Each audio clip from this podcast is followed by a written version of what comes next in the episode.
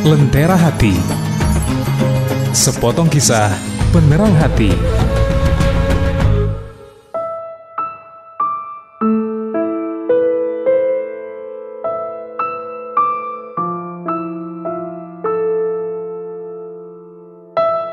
Bismillahirrahmanirrahim. Assalamualaikum warahmatullahi wabarakatuh.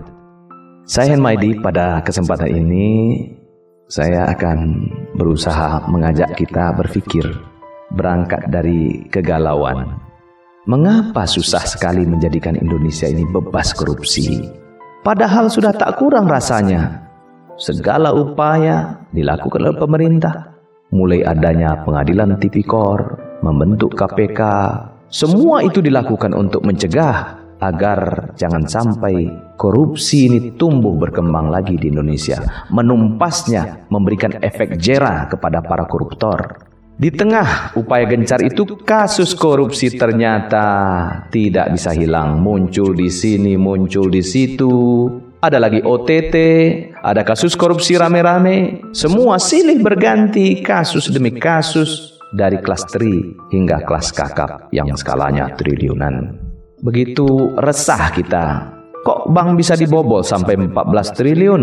Bantuan gempa kok bisa disunat? Barter pengesahan APBD atau APBN? Untuk mendapatkan persetujuan legislatif, ada pula yang harus mengeluarkan uang sogok.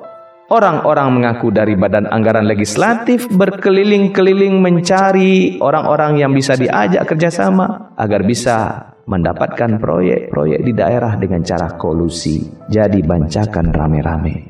Untuk yang kecil-kecil dibuat tim saber pungli, yang kena bahkan bisa pula kepala sekolah atau komite sekolah. Dalam rangka apa? Mendeteksi di mana ada pungli, kemudian ditangkap untuk memberikan efek jerah. Sampai kapan seperti ini akan terjadi? Kenapa korupsi kok tidak hilang juga dari kampung ini, dari negara ini, dari bangsa ini? Lembaga pendidikan pun kemudian disalahkan. Kenapa lembaga pendidikan tidak mampu membentuk mental anti korupsi? Kurikulum perlu diperbaiki menjadi pendidikan berkarakter atau pendidikan revolusi mental. Tapi kenapa sulit memasukkan optimisme di dalam dada kita ini? bahwa korupsi akan hilang dari Indonesia. Barangkali patut kita merenung, melihat contoh pada yang sudah ada, melihat tuah pada yang menang. Dahulu ada tokoh yang dianggap bersih dan sampai hari ini namanya masih dikenang oleh orang-orang sebagai orang yang anti korupsi. Masih diakui. Dia adalah Jenderal Polisi Hugeng. Coba kita simak bagaimana pendapatnya. Bagaimana cara membersihkan korupsi ini?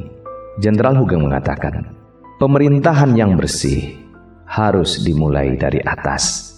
Seperti halnya orang mandi, guyuran air dimulai dengan membersihkan kepala, baru yang lain bisa ikut dibersihkan.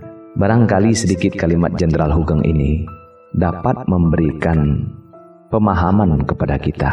Kalau sebuah kantor ingin membersihkan korupsi, maka bersihkanlah dari yang di atasnya.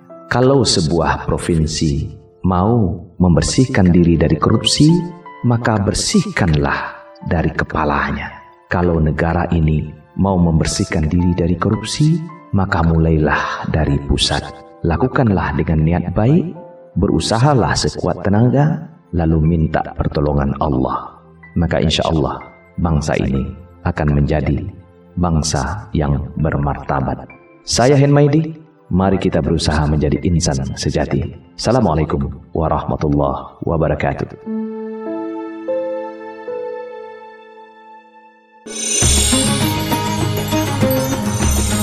Anda telah mencermati Lentera Hati, sepotong kisah penerang hati.